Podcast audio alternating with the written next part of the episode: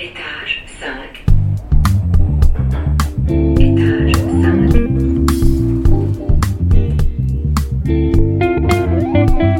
5. Chers auditeurs, bienvenue dans Étage 5, le podcast qui vous emmène dans la vie de l'Institut des sciences sociales de l'Université de Lausanne.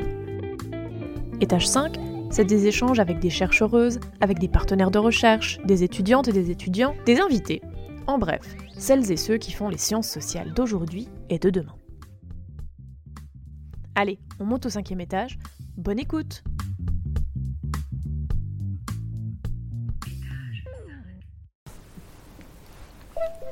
Se questionner sur des sujets d'actualité, aller à la rencontre d'initiatives locales et des actrices d'aujourd'hui, plonger dans des archives, c'est ce que propose la série Enquête du podcast Étage 5. Loin de nous les enquêtes policières, on vous propose plutôt d'en profiter pour investiguer le monde social et ses multiples facettes.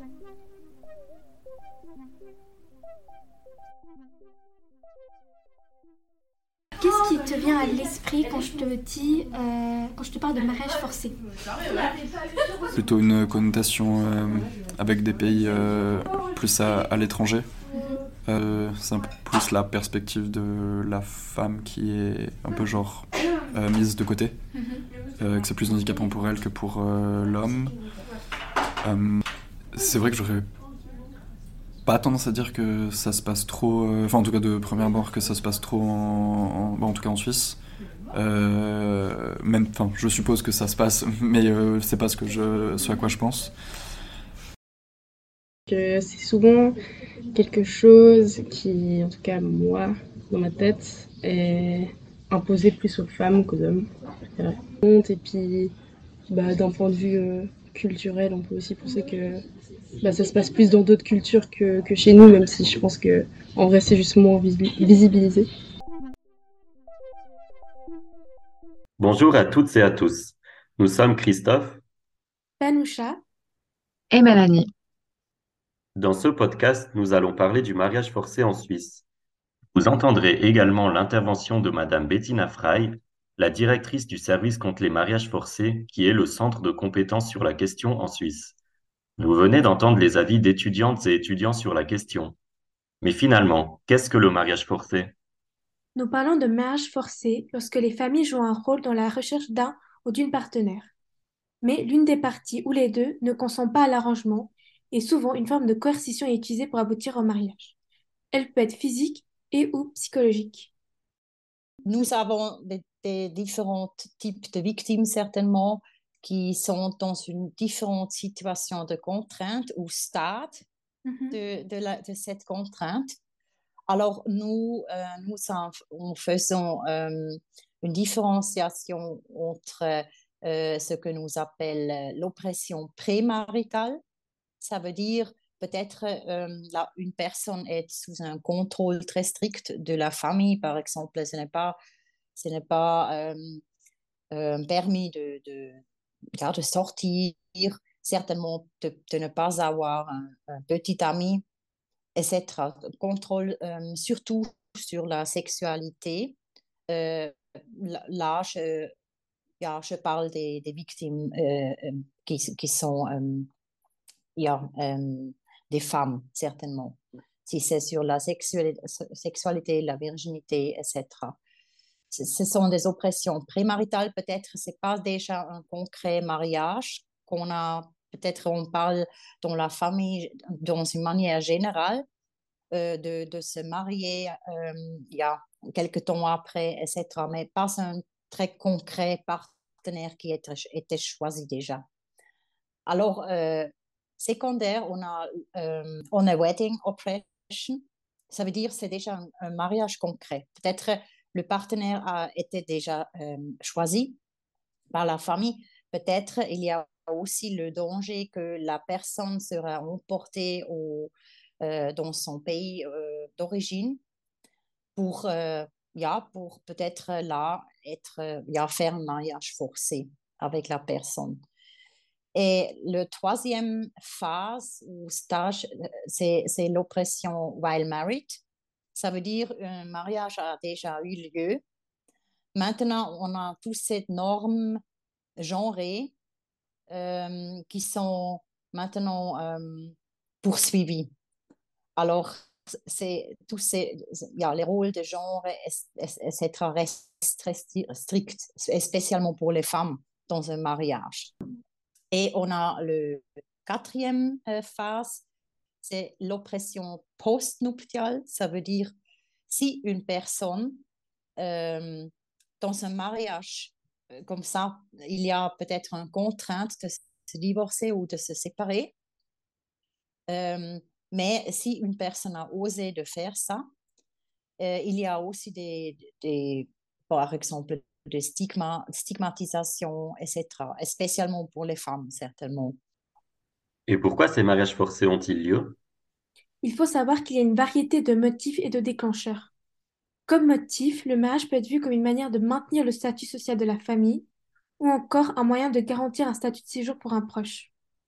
Et comme déclencheur, cela peut être la crainte que la personne ne trouve pas un ou une partenaire passé un certain âge ou l'apparition de comportements jugés inadéquats par la famille. Aussi, on a le, on a le contrainte qu'il faut de se marier. marier. C'est pas possible de rester euh, single, par exemple. C'est la seule version de vivre ensemble, une femme et un homme. C'est seul, c'est seulement le mariage qui est euh, socialement euh, accepté. Qui sont les personnes touchées? Les femmes et les hommes sont concernés, mais cela touche particulièrement les femmes. En effet, elles composent 85% des victimes de mariage forcés dans le monde. Environ 20% des personnes concernées sont des hommes. Les raisons pour que les hommes ne sont pas tellement concernés, parce que c'est toujours un mariage toujours conclu entre hommes et femmes, alors on pourrait dire ce sont toujours deux qui sont euh, concernés, mais, mais les, les, hommes ont aussi plus de possibilités. Quand ils, peut-être, quand ils marient, quand même, peut-être ils ne veulent pas forcément, mais ils pensent, OK, ils ont plus de euh, de manœuvre parce qu'ils sont, yeah, le chef de son propre famille après, etc. Pour les femmes, ça c'est une différente situation.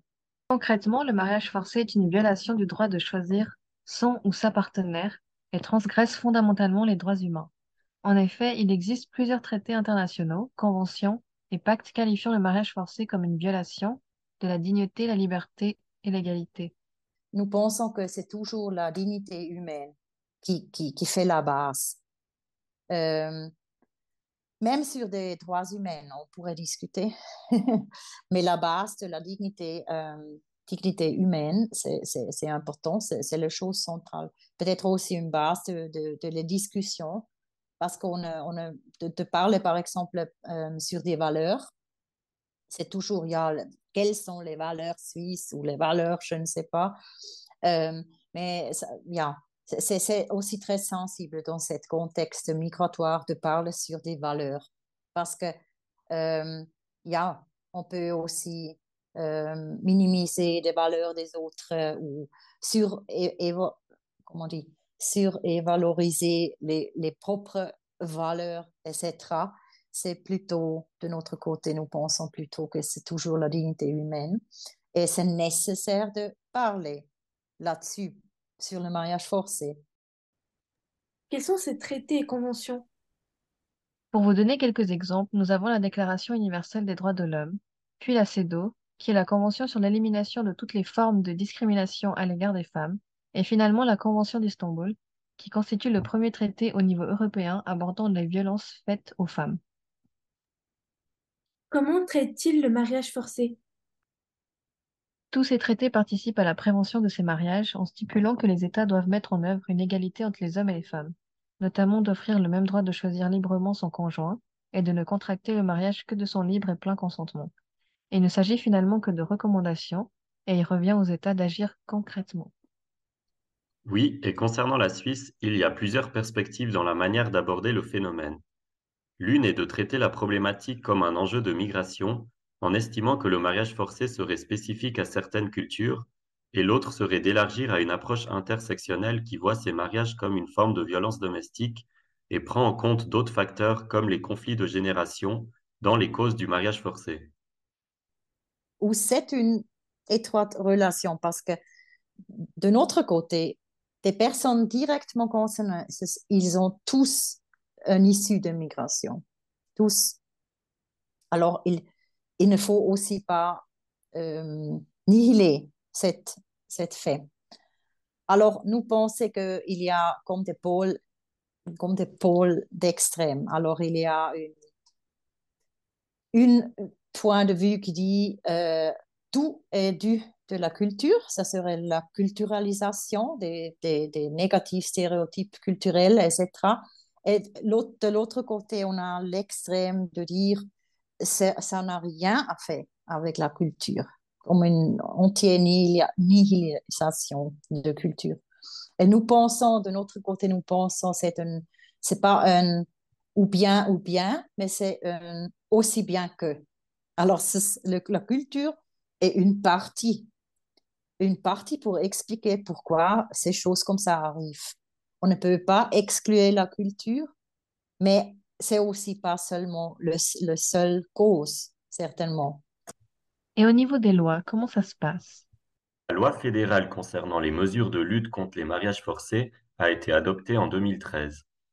Au niveau juridique, l'article 181-A du Code pénal suisse condamne le mariage forcé et ses responsables sont punis d'une peine privative de liberté de 5 ans au plus, voire d'une expulsion du territoire. Cependant, les plaintes et les condamnations sont rares, car il est difficile pour les victimes de porter plainte contre leur entourage immédiat et de prouver la contrainte de leur mariage. on pourrait dire que la pénalisation ou la criminalisation de mariage forcé, c'est comme aussi un symbole, c'est un signe symbolique. On a aussi fait l'expérience comme ça dans les autres pays européens, par exemple. On a aussi très, très peu de cas où il y a des condamnations, mais c'est comme aussi une manière de sensibiliser dans le public pour dire on n'accepte pas un mariage forcé ici en Suisse, c'est vraiment interdit. Ah, c'est comme une, signe symbolique qui est aussi important. Pour conclure ce podcast, nous espérons avoir pu vous sensibiliser au mariage forcé en Suisse et nous vous remercions pour votre écoute. Étage 5 est un podcast original, intégralement produit et réalisé par les membres de l'Institut des sciences sociales, Lucas Chaperino, Celia De Pietro, Romaine Giraud, Mathilde Krenbull, Cléolia Sabot, Marie Sautier, Tatiana Smirnova et Géraldine Werner-Ekop, avec le soutien de la direction de l'Institut des sciences sociales de l'Université de Lausanne, sur une musique originale de Marc Perrineau. Si vous avez des commentaires, des questions, des idées ou que vous voulez participer à un épisode, contactez-nous sur les réseaux sociaux. On se réjouit de vous lire. Étage 5 est disponible sur notre blog, le BIS, B-I-S-S, et sur toutes les plateformes d'écoute. Vous y retrouverez toutes les sources citées dans le descriptif de l'épisode. A tout bientôt pour un nouvel épisode d'étage 5.